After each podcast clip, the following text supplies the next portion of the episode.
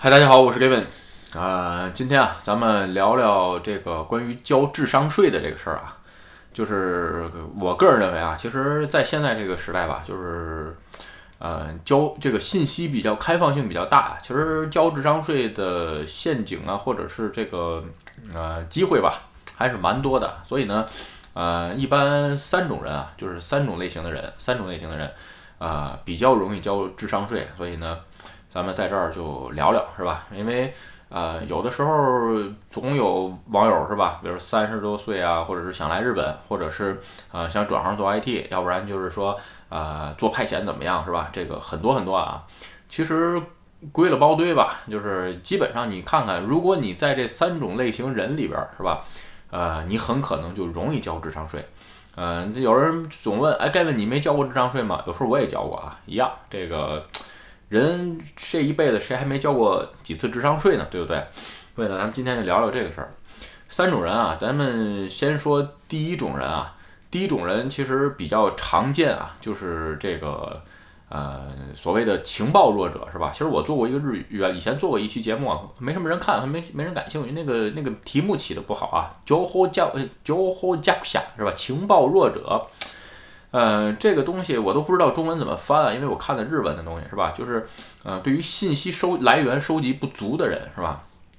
这种人容易交智商税。其实啊，很多中介也好啊，或者说是，呃，卖一些什么产品对吧？所谓的保健品啊之类的这些东西，哎，大部分都是利用信息不对称，或者是这个你掌握的信息不足的情况下，哎，让你交这个智商税。呃，很多都是啊，咱们举几个。简单的例子啊，你比如说，这个你现在来日本办这个留学也好啊，办这个工作签证也好啊，或者是办投资移民也好，是这种情况下就是典型的典型的这个信息不对称啊，因为信息没法对称，这个东西就是说，呃，你就你因为你不在日本这边是吧，所以呢这个没法对称。那有人说，那我就非得交这份智商税吗？呃，简单点说。不交也可以啊，你比如我留学的时候没找中介，我就是自己办的，就交个学费，那学费就不能算智商，就不能算这个信息不对称交的这个智商税了，是吧？有很多智商税这事这词儿不好听啊，但是我认为很多东西都可以都是可以自己去办的。呃，再比如说有一些人有一些这个行政术士吧，就说呃，比如说呃，你找我办行政术士，写什么理由书啊，乱七八糟的这些东西，呃，你成功率比较大。你放心，我个人认为没有半毛钱关系啊。这个因为我自己规划也好啊，或者是工作签证也好啊，或者是呃给家人办签证，东西都是我自己写的。我这日语水平，这个常看我视频的朋友有目共睹啊，很学渣，对不对？所以基本上写不出来什么玩意儿，就是很简单。我就觉得日本生活很美好，我想在这儿生活，不就完了吗？对不对？然后你在前面说几句客气词儿，后边说几句结束语，对不对？日语本身就啰嗦，你啰嗦啰嗦还不能写个一二百字儿吗？对不对？而且你说你要是都过了一级了，还怕写这小作文吗？所以这种情况下完全没有必要找这个，就是说，呃，就是所谓的行政术士啊。另外一个吧，还有这个关于公司节税的问题啊。其实我对于公司节税这个问题吧，就是说，呃，很多人就是总想问啊，就是说，哎，你这个嗯节税的这个东西，比如说有人还特意买这个节税这个。比如说教你怎么节税或节税秘籍啊之类的东西，好像卖的还挺贵，是吧？这玩意儿我真是理解不了啊。呃，本身啊，合理避税的日文的这个书，网上有的是，嗯，这个资料也有的是。你去买书，书店也在卖。为什么这个避税的这个东西都能当书卖？因为它是合法的。你放心，他不敢摆在明面卖呢，那叫逃税，那不叫避税啊，各位。那个玩意儿，呃，有价值吗？这是一。第二。嗯，真正要做税的这个东西啊，是需要找这个行这个税理师去做啊，否则的普通人是没有报税资格的，包括税务指导，这个都不可以。啊，你比如说我家自己的税吧，第一年因为什么都不懂，找了一个税理师，呃，交了点儿智商税是吧？一年二十四万，然后那个账做的非常烂。然后呢，第二期、第三期开始都是自己做的。因为自己做过了，做一遍都明白了，是吧？然后呢，我第四期又是找的税理师做的，因为现在碰上这个税理师还是不错的啊。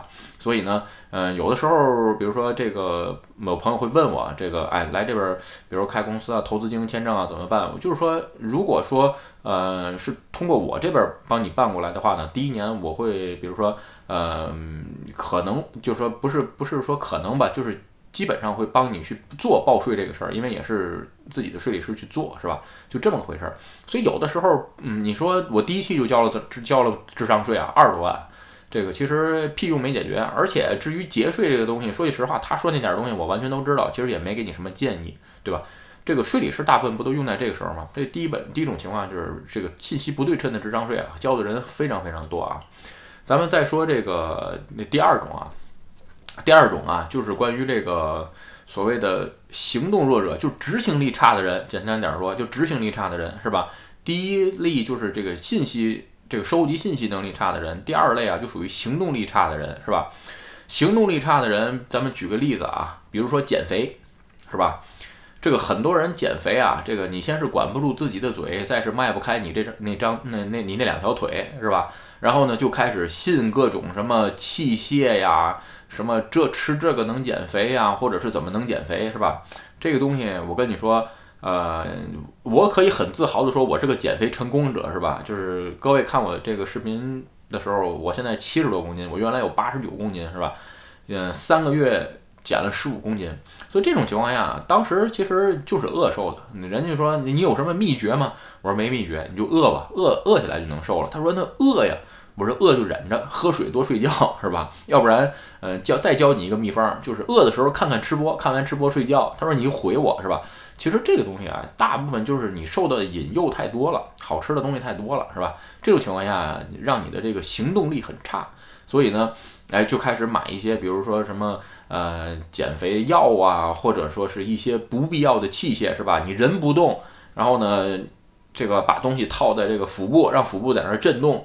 说这典型的智商税，我真是看不出来这玩意儿有啥用啊！这个有人说这脂肪能内部抖动，哎呀，您了以为你抱着那袋薯片在那儿吃，那脂肪抖动就能把这脂肪抖下去吗？它不可能，对不对？你要是那么节食的话，你不抖也一样瘦，对吧？所以这个有人说我喝杯凉水就塞牙，其实绝对不是啊！你肯定在减肥的过程当中偷吃零食了，是吧？就是说所谓的这个行动能力差，这是一个。另外一个吧，你比如说。呃，那天在线聊天的时候吧，有网友说：“哎呀，我这个编程学了一阵儿，不知道怎么再往下推进了。”我说：“这好简单，找个题库刷一下，对不对？呃，一到九十九你的这个乘法表，你拿程序如果都能实现了，就输入任意整数，你可以算出来一个乘法表的话，你就撸吧。这么多小这么这么多题呢，对吧？你每天花四五个小时做的话，我觉得你这个记这个编程水平可以突飞猛进啊。其实还是自己执行力不够，对吧？至于学日语也如此啊，就是说有人说：‘哎，我这个背不下来单词。’那背不下来单词就多背啊，对不对？这个我不知道你们现在花多少小时背单词啊？我刚开始来日本的时候，嗯，开始背单词，后来背到一半，我觉得效果太差了，我就开始背句子，是吧？背完句子之后背书，整本整本的背。如果各位看过这个《中国合伙人》的时候，里边这个程东青是背字典，对吧？你想这效果能一样吗？就是说你投入多少就有多少回报，就是说你的行动能力差，所以造成了哎。你有时候要交这智商税是吧？有的时候买什么需要去什么学校做指导，对吧？让一个让个老师督促你学习，或者说是这个总想问点什么秘籍跟偏方。哎呀，我这个这个这个日语单词我实在是背不下来，有什么东西能让我一下背下来？人家告诉你这个把字典打碎了是吧？加果汁儿含服，这个没准你都信。其实呢，就是典型的智商税是吧？所以这个玩意儿还是自己增加自己的行动力是吧？好，最后一个啊，咱们再说最后一点，就是这个对于这个自己的这个情绪不能控制的人，也非常非常容易交智商税。呃，就是说你的这个 EQ 吧，或者是逆商比较差的时候，是吧，就容易交智商税。有人说什么叫情绪不可，就是自己自我控制，情绪控制不好，或者叫这个逆商比较差的人，那咱们举几个例子啊。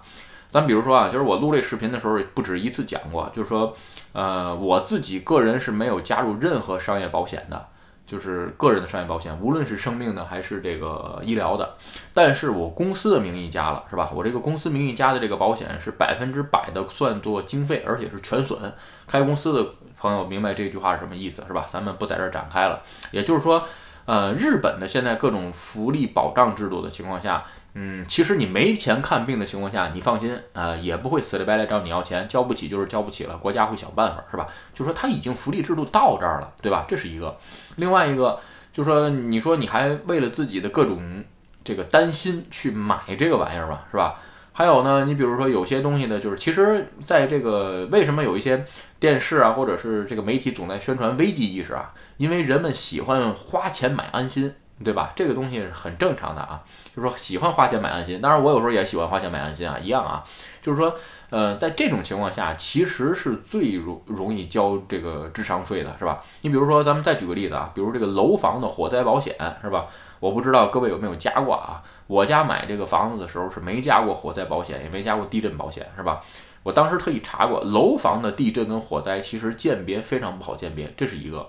另外一个，你比如说你旁边的这屋烧了，把你这个点燃了，是吧？呃，这个保火灾保险不能用，你只能用他那个。保险申请赔偿，这是这个是很麻烦的一个事儿，是吧？另外呢，你比如说我现在这个房子，如果全烧光了，重装一次也就是三百万，对吧？你算算你交的保险和这个发生的几率的比，那要说有人说那着了三百万不就没了吗？我只能说，嗯，几率太小了，对不对？现在每家都火灾报警器，这个我家上面都有火灾报警器，稍微稍微一起家玩玩命的响，对吧？这种情况下，你说有意义吗？对吧？呃，与其这样的话，那你不如在盖房子的时候把这个房子盖得更好一点，这是一个。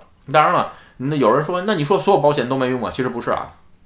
你比如说我去爬山是吧？滑雪的时候我都会上这种户外的意外保险，我觉得是非常有重要的。就是说我是给别人买个保险，不是给自己买个保险，对吧？我把我把别人碰坏了，我好赔钱，就是这么个事儿，是吧？对于自己这个东西，很多玩儿很多事情都是你自己的这个这个责任啊。就是说在碰到这种事儿的时候，你肯定会。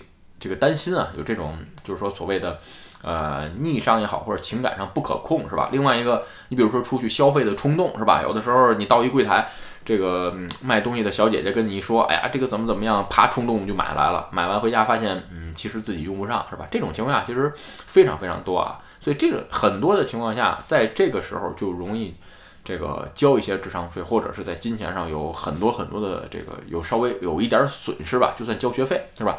但是吧，我现在说这三种啊，基本上是大类。有时，而且，但是呢，你让我说，那我这一辈子就不交智商税，我就这么，其实也不一定啊。有时候交交交一点智商税，后来明白过来，发现哦，原来无论怎么精明，你也你也蒙不过，你你也干不过那个骗子，是吧？